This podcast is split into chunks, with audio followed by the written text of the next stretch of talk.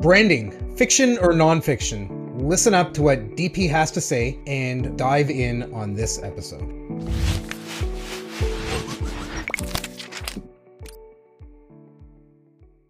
Welcome to the Nonprofit Digital Success Podcast. I'm your host, David, and in this episode, we're going to be talking all things branding with David Paul Knudten, but we're going to call him DP just to eliminate any confusion between David and David. So, DP is the chief collaborator at his business, Collaborator Creative, and the creative director of Southeastern Guide Dogs. He's worked on some of the biggest brands in the business, including Coca Cola, The Athlete's Foot, ClosetMaid, and during tenures at DDB Needham in Chicago, McCann, Erickson in Atlanta, and creative shops in Denver, Sarasota, and Madison. He is the author of nonfiction brand, Discover, Craft, and Communicate the Completely True and Completely You, there you go. It's on the screen if you're watching the video. Uh, brand you already are, and co-author of ROTOMA, the ROI of social media, top of mind, and also a fellow podcast host, but not of one, two podcasts. So if that wasn't enough, DP, right? You're also a keynote speaker in branding, social media, creative, and culture. So within all of that, I don't know how you found the time to hop on this episode with me, but thank you so much for being here today. Well, you always have to make time whenever anyone invites you to uh, have a great conversation. And I certainly am looking forward to this conversation today, David. By the way, David, you're the reason I go by DP. And let me let me share you uh, with you that story because that actually goes into branding a little bit. I like to tell people that the number one job of branding, keep in mind, branding does many different jobs, but the number one job of branding is differentiation. If you think about it, it goes all the way back to cattle in the Old West. Your brown cow looks like my brown cow. How do I know which is yours and which is mine? I brand it. It differentiates my brown cow from your brown cow. So consequently, David, this David has to differentiate himself. And he, I actually had to do this because I joined an agency in Chicago, DDB Needham, interestingly enough, DDB Needham. And they called me up shortly before I joined them and they said, What do you want on your business card? And I said, mm, How about my name, David Knudten? And they said, Yeah, that's a little bit of a problem because you're going into a creative group with four other Davids. You'll be number five. And everybody has a nickname except you, so you might want to choose something else before we pick something for you. So I didn't want to be called Sheila. So instead, I said, well, call me DP because writers, eh, they tend to go by their first, uh, their initials, right? You know, J.K. Rowling or J.R.R. Tolkien. I'll be DP Knudten. There you go. There you go. Yeah. I mean, like, stop calling me Shirley, right? yeah, exactly. Yeah. Sheila, Shirley, I don't answer those except on weekends. Well, there you go. There you go. Uh, yeah, that's awesome. Um, you know, growing up, there was always one or two other Davids in class with me, and it's just you know like David, right? And yeah, well, and, office, you know, David's parent is here to pick them. Which David, right? And so, yes, yeah, you need to differentiate for sure. Branding is making sure that no one ever says which David, because you have branded yourself differently than anyone else, and sometimes that comes down to the name itself. So that that's a big part of it. Yeah, and you know, like my last name is Pisarek, so you know, if I wanted to confuse everybody, I can just call myself DP in this uh, episode as well. Differentiation, man. Differentiate yourself. I'm DP Knudten, and you are David Pisarek. There you go. That works for me. So let's jump in and uh, and chat about some stuff here. So, what do you find fulfilling or most fulfilling about working with the Southeastern Guide Dogs? Well, the name itself, right there, I think says it all. It's an organization that's been around for decades now, located in Palmetto, Florida, in the USA. And it started out as a house out in the middle of nowhere with a guy who trained one dog, and now has grown to a full bore call it a mini campus, complete with what you would expect to find at a small university of facilities to train dogs and instruct students who are everything from the traditionally visually impaired for guide dogs to service dogs specifically trained for any number of things, including, believe it or not, COVID detection. Yes, we did train a COVID detection dog, But Wow. many of our dogs go into things, uh, we call them careers. Many of the dogs go into careers like facility therapy dogs. You'll find a lot of those at the VA, the Veterans Administration hospitals around the United States. Some of them go as companion dogs for a program we call Gold Star Kids. These are the kids who've had a parent die in the service to the country. And no dog is ever going to replace a parent, but maybe that dog, that highly trained dog that is a fantastic buffer or companion, uh, maybe it can help a little bit. So we have an, all those different careers, but they're all dedicated toward matching fantastically trained dogs of impeccable genetic background to people who could really use them and benefit from them. It's such an amazing service, right? And you go to the mall and you see people walking around with service dogs or or people who are blind that need, you know, the uh, the assistance and you don't really think about where they come from or how they get trained, right? Just, you know, they're there. And that's an an incredible service that's being provided. Well, and that goes back to branding too. You know, if I said job one of branding is differentiation, job maybe two or three is awareness building. And uh, for nonprofits, awareness is hugely uh, important. The more people who are aware of the services you provide or the people you serve, the better chance you have of converting people to donate, to attract people to apply for your programs and services, etc. Because let me tell you, in a world where everybody is a brand, even a personal brand, if you're a nonprofit that has not successfully branded yourself and used the tools of branding to make yourselves a recognizable brand, you're, boy, you're fighting with two hands tied behind your back. So let's jump into that for for a sec. Um, so brand, how would you describe what goes into a brand? Well, a lot of people think branding's nothing more than the consistent use of typography, color, logo. Maybe if you're really sophisticated, you've got a message platform, which you only talk about key pillars of what our brand represents and stuff like that. But I believe it's a whole lot more than that. I believe it's everything from the way you answer your phones or your emails to your CEO's public behavior, because that can tell you everything you need to know about a brand. I don't know if the same thing's true in Canada, but periodically here in the United States, almost like clockwork, there's going to be a story that comes out about a nonprofit organization that has been playing fast and loose with their donations, whether it's that the CEO has a corporate jet or that people are being paid tremendous amounts and yet they don't produce anything, or even worse, out of every dollar donated, 90 cents plus goes into overhead. If that's the type of organization you're running, and there are many of them, that's an absolutely terrible thing. If you're an organization, however, who takes pride on the fact, like I, I remember looking up one time, what is the most cost effective nonprofit organization in the world? And this is a number of years ago, so things may have changed. But I looked it up, and Guess who it was? It was the Norwegian Red Cross. Now, we all know what the Red Cross is. Well, this wasn't just the Red Cross in general. This was a very specific one coming from a very specific place that out of every dollar raised, maybe they had 15% in overhead, 85% went to services. Wow. If that's part of your brand story, you're going to get a lot more attention. Witness the fact that any nonprofit is absolutely concerned and aware of the organizations that adjudicate or account for the efficacy of any organization, you know, like uh, Charity Navigator uh, and other online services like that. If you score well there, and I'll back up and say, why does that matter to have that little Charity Navigator badge on your website? Well, because we find a ton of our donors, they look for that first before they go anywhere else. Because why talk to you about donating significant funds if they don't know those funds are going to be used appropriately? That little brand, and by the way, that Charity Navigator brand, that's a brand. That logo is a brand. It acts and it too has to become a brand that people understand what they stand for and that they're legitimate and that they are rigorous and they've done the due diligence and all that stuff. Once you have a relationship with Charity Navigator as a as a brand, if you're a donor, you don't think about it anymore. It's go, no, they're legit. They're cool.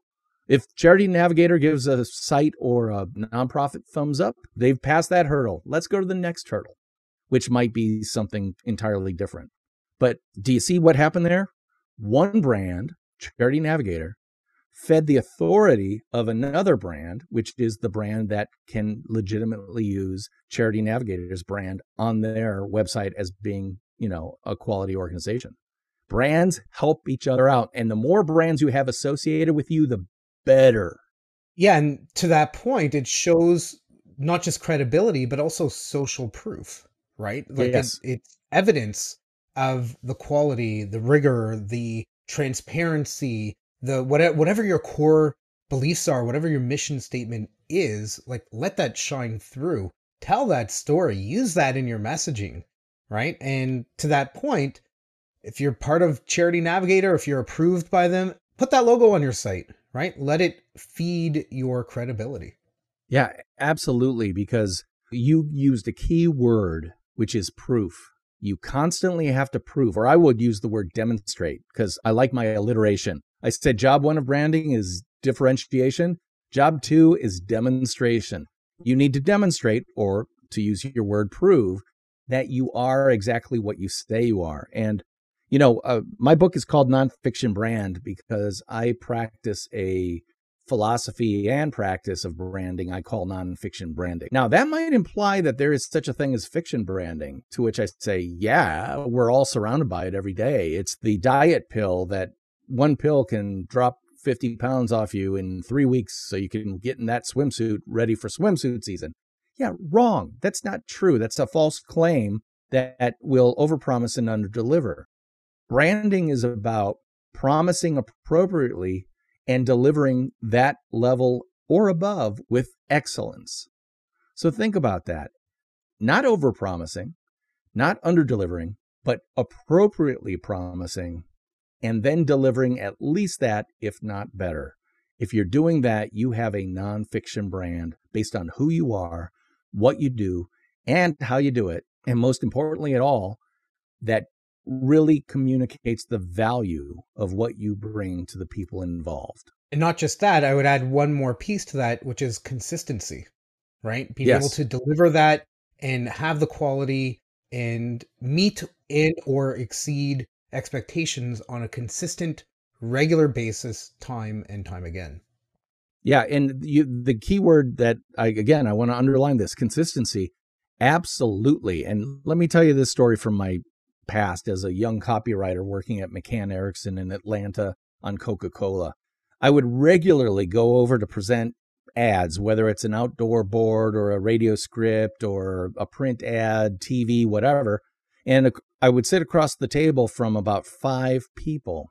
Each one of those were Ivy League MBAs who were there to do one thing, and that is kill my ad. They literally would test it because there were, at the time I worked at McCann, there were seven layers of approval at Coca Cola. Seven layers of approval for a company that makes sweet, brown, bubbly water? Yeah, because they understand they're a company that makes sweet, brown, bubbly water. It's a commodity. They understand that their commodity, if it's just a commodity, it's purchased for the lowest possible price, right? But a premium brand, you can charge whatever people will pay for that premium brand. So they understood something, and I learned a ton while working there. Oh, if you're not a brand, you are by default a commodity. Commodity like a, eight by a four by eight sheet of plywood, a commodity like pork bellies or a, a pound of coffee, orange juice. These are all commodities purchased for the lowest possible price. If you're a brand, you can be like uh, an Apple iPhone. An Apple iPhone, some people will say, is just like a Samsung Android phone. To which I'll say, no, not quite. Because I am an Apple fan, but there's a reason why I'm an Apple fan. And that is because they are consistent in everything they do. They aren't perfect. I, I will quibble about some things, but they are consistently delivering value to me in the way that I value what they have to offer me. I value being IT dad at my house. I value not having to go in and fix everything all the time. Or when I do, I can find out how to do it intuitively rather than some torturous way that, uh, frankly, doesn't work half the time. You know, I value what they offer and I pay a premium for that. You know, so if there's $300 worth of parts in a $1,000 iPhone 14 Pro Max, I'm okay with that because they deliver value to me, the value of in terms of what I value most. I love the design. I love the easy, intuitive interface. I love the fact that my phone talks to my computer, that talks to my watch, that talks to my Apple TV. I love all these things just work. These things I value. And again, when I was younger, I loved to open the hood of my 19, what was it, a 76, 1976 Jeep CJ7. I loved getting under the hood in that straight six engine, pulling plugs, changing oil, doing this, that, and the other things, trying to squeeze out another horsepower of power out of the power plant. Well, I've gotten to the point now where I have more money than time. I don't care if they weld the hood shut as long as the car works. One, the Jeep was perfect for me, age 30 or 25 or whatever I was. But Apple iPhones are perfect for me, age what I am now, which is based on the color of my beard. Uh, I'm just south of Santa Claus territory.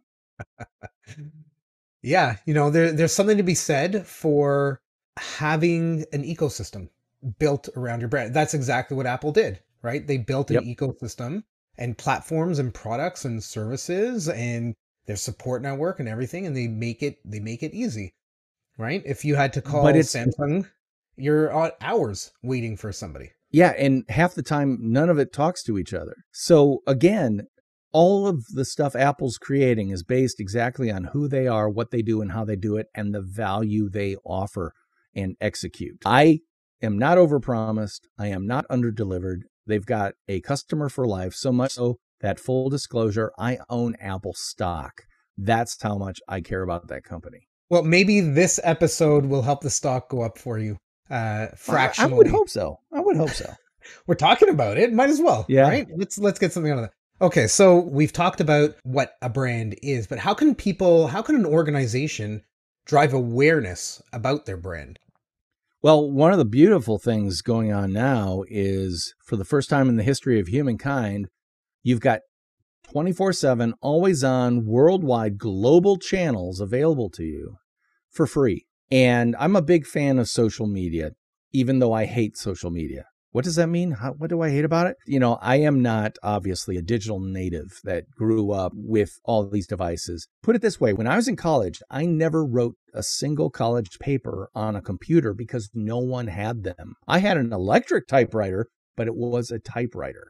So, yeah, let's just say digital native I am not. However, I do recognize the value of the always on 365 worldwide web oriented social media platforms out there. I always like to get people to think a little bit differently about the situation they're in right now. So if the audience is a person who works at a nonprofit or a small business, throw that aside for a second and pretend that you are in a band, that you're, pick your instrument, you're a bass player, guitarist, keyboard player, bassist, whatever you want to be, but you're part of a band. You guys have worked overtime trying to craft a set of songs, and you're really proud of what you've created. You've got this whole, dare I say, album of songs available. Back in the day, and I'm talking back in my day, your best hope would be that you're playing at a single venue in a town where a A&R artist in repertoire agent from a, a major label might just happen to hear you by accident you know, they're in there to have a drink with their friend. They hear you and go, You guys are great. I'm going to sign you to a record label. Follow me. Uh, there were so many gatekeepers between you and success as a, as a band, as a songwriter, as a musician that, well, let's just face it, there are more musicians who never play anywhere than there are musicians who play on big stages, right? Well, guess what? Now we've got these social media channels where a young Canadian boy can go in the basement of a church and sing a song that's recorded on a crappy camcorder, upload it to uh, YouTube, this new thing, and be discovered by who was it? it uh, let's was it Puff Daddy at the time or P Diddy, whatever he was calling him uh, at the time. So. Yeah, and uh, so this kid from Nowheresville in Canada, no offense, Canada, uh, is able to be in a bidding war for people who want to put him on a label. You know who I'm talking about? The Biebs. Yeah. Justin Bieber. Yeah. Yeah. The Biebs. The Biebs. Literally, what's the likelihood that in circa 1975, Justin Bieber could have been discovered in Canada? It's not a zero number, but it's really, really close to zero. But now with social media, he can get himself, his voice, his talent out there, even if it's not perfect, in a way that allows people to discover them, embrace him, and turn him into a global superstar. You know, it's that it's that let's create content, let's do something and put it out into the the universe sphere of social, right? Whether it's YouTube, yep. TikTok, Instagram, Facebook, LinkedIn, whatever whatever your platform of choice is. I think part of that that I want to touch on is you need to know who your audience is, who your like key person is that you want to go after, who your ideal donor is. Understand who they are, their philosophy, their psychographic, their demographic, where they hang out, and then go into those networks, right? Yes. And and try to create messaging there if that's how you want to connect with people. Yeah, and uh, but we live in such a connected society, hyper connected, that you don't know where the connections are going to happen that really make a difference. Let me give you an example. The Southeastern Guide Dogs is located next to a highway interchange. You know, it, there's an overpass, and we ha- have an outdoor board that has various messages. We rotate it periodically. But one day, there's this beautiful puppy on there, and something about, I think the, the active board was Heroes Train Here, and it was right associated with the campus. Well, turns out they're down in Florida near Sarasota, between Tampa and Sarasota, a place where a lot of retired people go and live. And it so happened that a man was driving by. He saw that. It piqued his interest enough that he got off, he exited the highway, went to onto the campus, walked in the front door and started talking to the receptionist there. And the receptionist had standing orders from our CEO that if it seems like it's someone who might be there to make a donation, go ahead and give me a call. I'll come down and talk to them. So the receptionist called down the CEO, didn't know who the guy was. He looked like a regular guy and walked up to him and said, Hi, I'm Titus Herman, the CEO of Southeastern Guide Dogs. The guy took out his phone, said, Hold on a second, Titus, rings up his office and says, Hey, I want you to cut a check for $100,000 and send it to Southeastern Guide Dogs. Yep, Palmetto, Florida. Okay, bye. And then what he proceeded to say was, I have been looking forever for an organization like yours that is doing things the way that I do things with my businesses. It does it first class. It's not a pity party.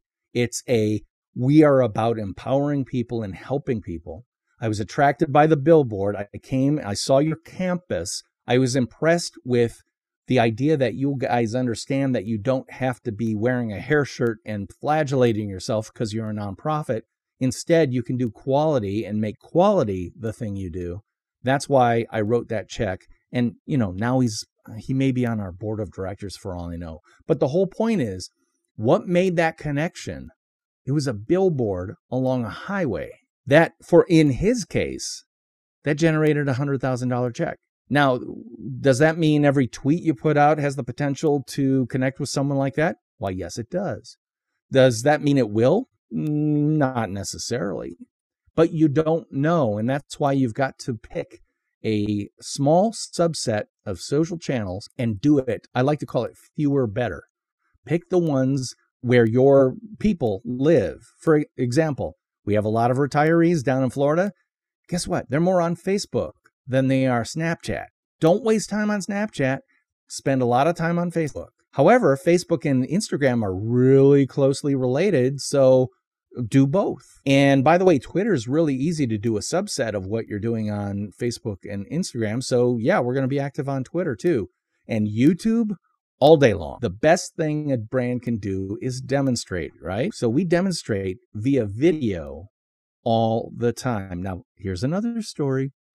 If you're listening to this, I want you to go to YouTube and type in P I P, PIP, and Southeastern Guide Dogs. When you do, all of a sudden you'll see a number of things on the list. Look for the one that says PIP, a short animated film by Southeastern Guide Dogs.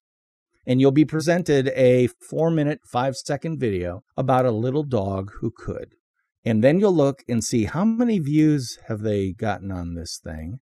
And last time I checked, it was 419 million. This video has been monetized on YouTube and is generating, eh, let's say, around $5,000 US every single month and has been for the past year. The first year it was out, we didn't monetize it. That was a lost year. But now it's paying for itself over time. And I'm here to tell you, this was, I was not involved with Southeastern Guide Dogs when they did this. I had worked with them through an agency before, then didn't work with them at all. Then they hired me to work with them. And as I'm doing a little bit of research about where they are now, and also because I'm a creative director, I keep an eye out for those best animated films of whatever year it happens to be. And so I'm watching this best animated films of 2019 or whatever the year was. And I go, oh, that's nice. That oh, I like that technique, and oh, interesting story. And then I see this one called Pip, and I'm like, wait a minute, I recognize that logo. Wait a minute, and then I'm watching the whole thing, and I'm going, oh my god, this is Southeastern Guide Dogs, who I used to work with. Oh my god, this is really first class. This is just short of Disney in terms of quality of animation. Oh my god, this is the cutest story ever. Oh my god, I know what it costs to create something like this. Had I been working there, I would have told them we can't afford to do this. Well, they did it. They swung mightily for the seats and they got a grand slam home run that continues to generate viewers and revenue via a monetized video on YouTube to the tune of around five grand a month. Who knew? Nobody knew, but we did. And boom, there's, there's an old saying in baseball. You don't score on every ball you don't swing at, guarantee. But you just might score on that next one you swing at. When you, and again, your batting average is not perfect. It's not every time out, but you literally do not make the shots you don't take. Let's put it in Canadian terms. You never get it in the, uh, you know, you, you miss 100% of the shots you don't take. That, exactly. You know, right. and if, you're the great one, you know that yeah. it's always best to skate to where the puck's going to be. Absolutely. Um, so we do have a show notes page for this episode. We'll embed the YouTube clip for the PIP video. Yeah, 419 million views in four years. Like, wouldn't that be outstanding for for anybody yeah, who's and it to this? keeps going because right? it's evergreen. And if you get nothing out of our conversation today, brands always look for what are our evergreen communications and what are our emergent communications. Our evergreen ones go out all the time every year. Coca Cola owns the holiday season. Why? Because they've owned the co- holiday season since Harold Sundblom did an illustration of jolly old St. Nicholas with a big old belly drinking a bottle of Coke in 1930. They own and do a holiday season so much that people are like, oh, are they going to do polar bears this year? Is it going to be polar bears with seals? Or well, they can't do penguins because that's Antarctica. But maybe they'll come up with a, a, way that they can get penguins up to the North Pole. Wouldn't that be cool? People are asking already. You know, oh, I wonder what Coke's going to do this holiday season. Emergent communications are things like, well, we're right in the hurricane zone. The hurricane that just came through threatening Florida. Well, we had all our communications lined up to let people know about the safety of our dogs, how much damage, if we had any damage, which thankfully we did not. And, uh, but that's emergent. It literally is something that is emerging that we need to communicate. And this is not 100% true, but generally true. Brands focus more on evergreen communications than emerging things they have to communicate. PR does emergent all 100%. You know, like right. today, as we're speaking, Adidas just dumped Kanye West for his comments about certain uh, racial groups or ethnic groups, and that that's an emergent thing they that PR has to handle. Brands, Adidas the brand, I am incredibly interested to see what Adidas the brand is going to be doing to counteract the negative aspects of the emergent communications that had to happen surrounding the Kanye West debacle. Yeah, and I think that's something to be really mindful of, right? Is if you work with celebrities A, B, C, D, Z listers, whatever, right? Things that they're going out and doing, how how are you perceived as a brand by being associated with here, here, and here? It could be another organization, right? Like maybe there's another organization and somebody high up uh, was arrested for uh, embezzlement, right? How yes. does that portray on your organization by way of association? And frankly, you know, I said earlier that brands associate with brands as much as they possibly can. There is a danger in that, but it's a whole lot less dangerous than associating closely with individuals because individuals can blow themselves up at any moment.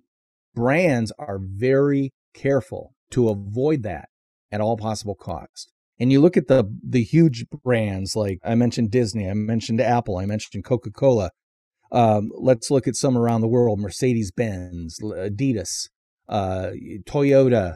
You name it. These brands are very careful with their communications, but also with what they choose to serve out to people. And I, I like to say where you don't go, won't go, is as important to know as where you do go on a daily basis. Meaning, what do you stand for? If you haven't done that exercise defining here's what I do, here's what we will not do, then you need to do that. Because we have done that even when it comes down to things like dog toys or animal related products and services.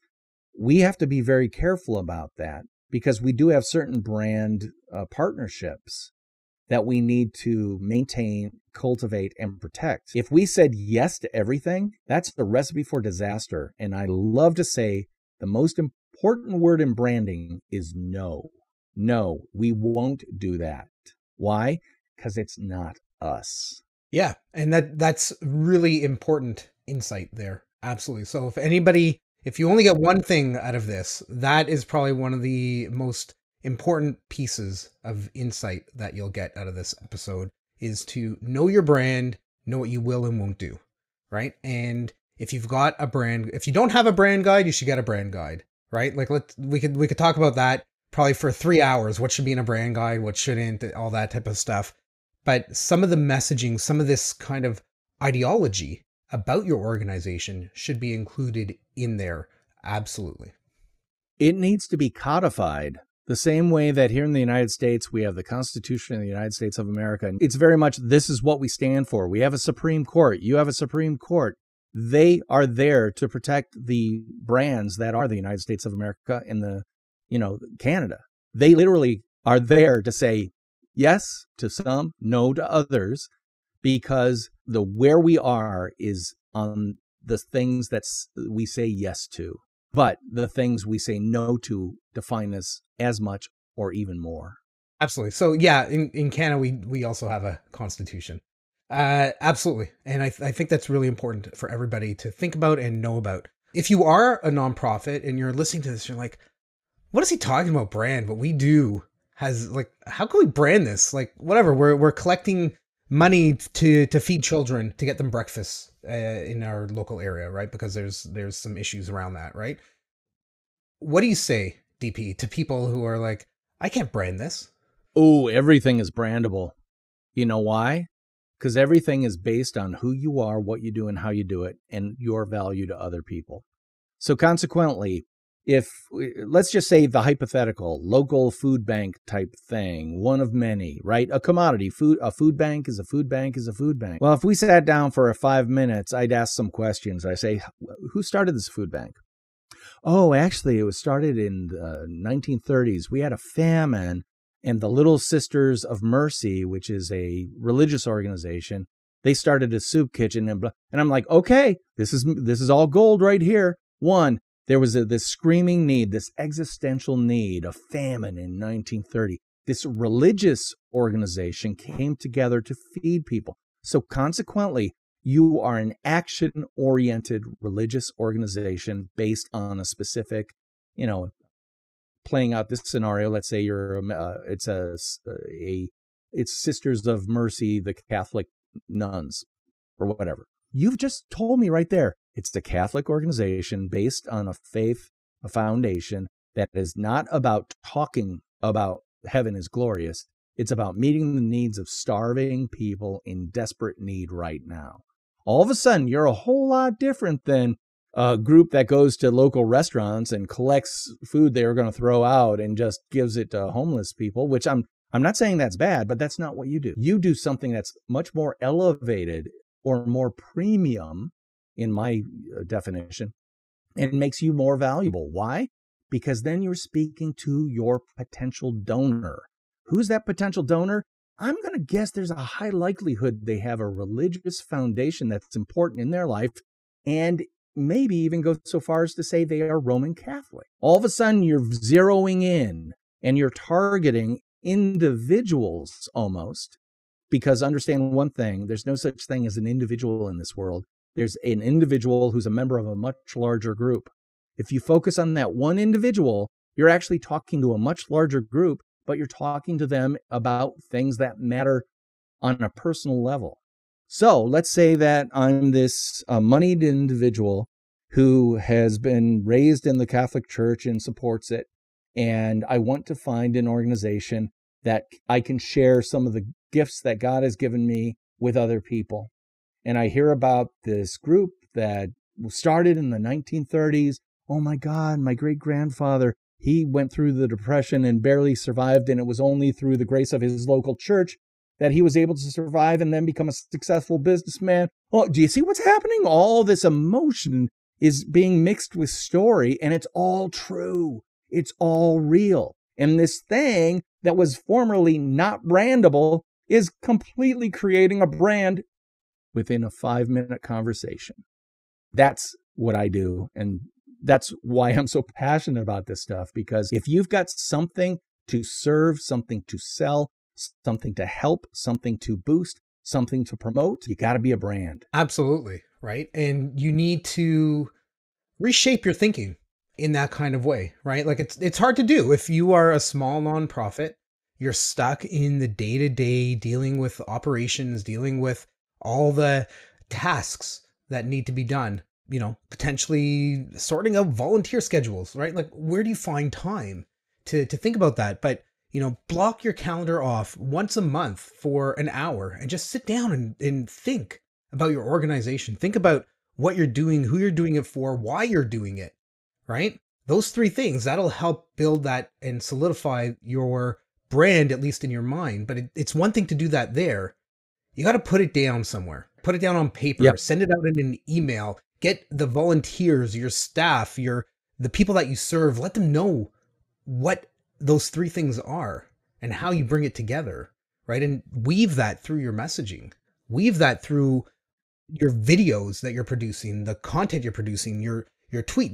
You don't have to say it in every single tweet, but there should be this thread that carries through the story of what you do through everything. There's a concept that I like to teach people. I call it the key three. Literally, the three concepts, words, or foundational elements that truly define who you are what you do, and how you do it. So when I worked on Coca Cola, they were already created. I did not come up with the key three. They were created. I learned from Coke. The key three for Coke at the time I worked with them, the key three words were authenticity, refreshment, and sociability. Now I could go on for hours about what those things mean, but you'll notice none of them talked about sweet or bubbly or it didn't talk about product. It talked about what the product was based on or who they were. So authenticity were the real thing. They beat Pepsi by one year, but they're still the real cola that went nationwide in the United States of America and now is one of the most recognized brands around the world, right? Uh, sociability. You always have a Coke on hand with friends, you know, picnics, football games, uh, holiday parties, you name it. You always have to have Coca Cola there because someone's going to want Coca Cola, right? And then refreshment. That was interesting to me because I have a love relationship with the old green glass Coke bottle. Remember those things? Oh, yeah. My mom would take us to visit grandma in Salina, Kansas in August. Now, if you know anything about Salina, Kansas in August, it's just about five miles short of hell. I mean, literally, it is so hot and uncomfortable. And I remember being this little kid who'd be outside playing around sweating like crazy. I'd go running into grandma's kitchen. The screen door would slam because she was an old Swede and air conditioning wasn't something she ever wanted. So there was just a screen door. The screen door would slam. I would run over to the refrigerator. I'd open it up. It was such an old refrigerator, it didn't have a light on the inside. I'd then reach around, fishing my hand through the guts of the refrigerator, trying to feel the green, cold, sweaty green glass bottle. I'd pull that out. And the first thing I did was not pop the top, but I put it against my neck. That's when I understood what refreshment really meant. It wasn't about the liquid in the bottle, it was about the entire experience afforded by a green glass bottle of Coca Cola. That is the power of brand. And if you ever want to see one of the absolute best creative briefs ever written, look up on Google the creative brief for the creation of the Coca Cola bottle. They literally describe what they wanted something that could be found in a dark fridge, something that was related to the cocoa bean because Coca Cola, et cetera, et cetera. It was such a brilliantly uh, written example of what a brand is that I always go back to that green glass bottle and say, if you can create a brand that elicits such a spiritual, emotional response as picking up one of those bad boys, you'll be as globally successful as the company called Coca Cola is. Yeah. And um, just to read out what the design brief is, I've got it open right here a bottle so distinct that it could be recognized by touch in the dark or when lying broken on the ground. So And that's that the is... best line. Or when lying broken on the ground. Wow, that is fantastic. And boy, that gave the creatives so much direction. It's like, oh, that is so helpful. Because if you say it can be anything, it's impossible to create something. It's parameters, tightly defined parameters that make creativity happen. Think about it. Every canvas an artist uses has edges, and that defines what they can do within that canvas. Parameters help. A budget can be a parameter. Timeline, or how much time you have for it, can be a parameter. Bandwidth of your team, what they can do, that's a parameter. But I love parameters because they provide creative inspiration because, oh my God, we have only got 50 bucks. What can we do with this? I guess we get better get creative. Huh, okay, well, how about we do this then? If there are is no budget, if there is no timeline, if there is no place to start based on parameters, oh my God, as a creative, that's that's pain. Nightmare. When everything's possible, nothing is. Absolute nightmare. I've been there. Like, oh, okay, we need to accomplish this, but uh, how, how do we get there? Where where do yep. we start, right? And you, you've exactly. got to start with some kind of a limitation, right? And usually it's somewhere around budget. Like really, that that's kind of time timeline or budget is usually one of those two. Sometimes a combination of those. And I think that that's really some key insight there for sure. Like, how can we create something memorable? What's the story? Like you've spoken so eloquently in this episode and so grateful for the stories that you've told us, right? Like you've had five or six really key stories, and each one of those evokes a memory. Look, I, your Coca Cola story, right? I might not have been there, but I know exactly what you're talking about, right? And how can organizations think about the work that they're doing in a storytelling mindset to build their branding credibility? You hit the key word, which is story. Humans transmit information most efficiently through story transmission. I like to say, going all the way back to that campfire after the mastodon hunt, when Og was telling Mog that Schlog died because he put the spear in the wrong place, that was transmitting information to the next generation of caveman. Oh, don't put the spear in the wrong place or you'll die. Yes, that's how they learned. That's how we learn. People learn through story.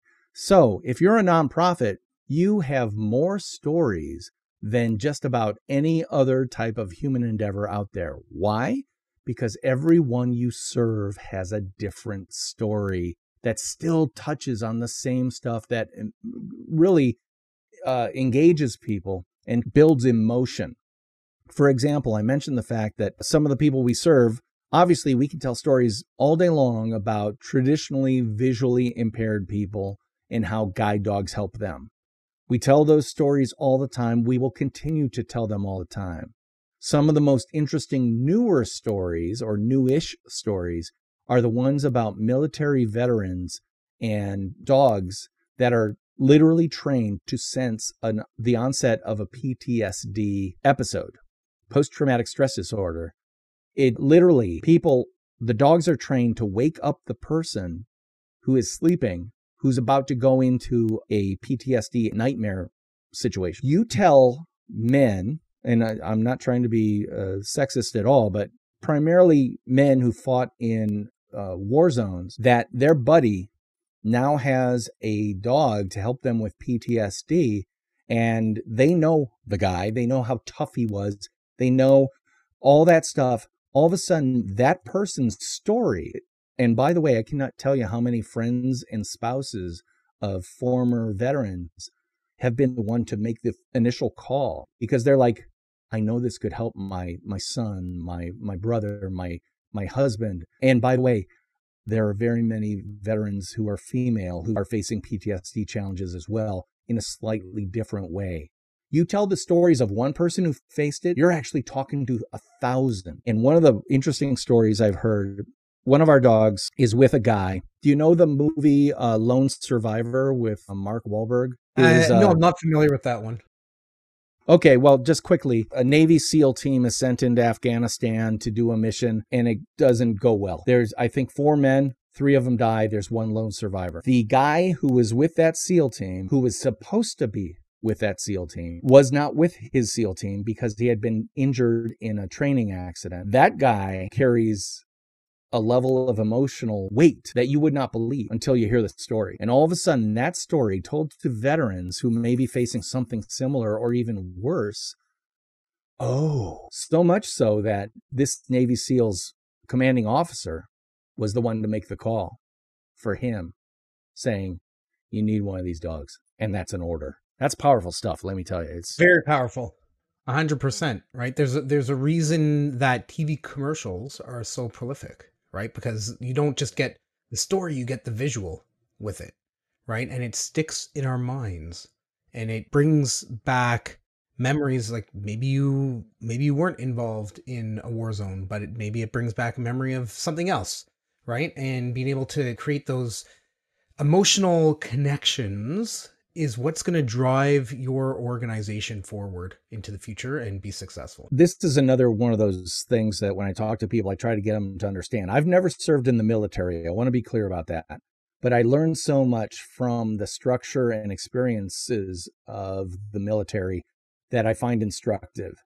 Uh, for example, World War One, terrible trench warfare. You're in the trench and you're hunkering down. The shells are coming down and you're like, I'm not leaving this trench ever. And then you hear the sound of your buddy out be over the trench, beyond the wire, screaming for help. Your intellect, every part of your body, intellectually, will never leave that trench. But your emotional core, your heart, will drive you out of that trench to save your buddy and bring him back. Intellect begets more intellect. Intellect begets more cogitation. Emotion begets action. And uh, I wanted to share this with you because Canadian audience got to talk about a, a, very successful Canadian, Sarah McLachlan.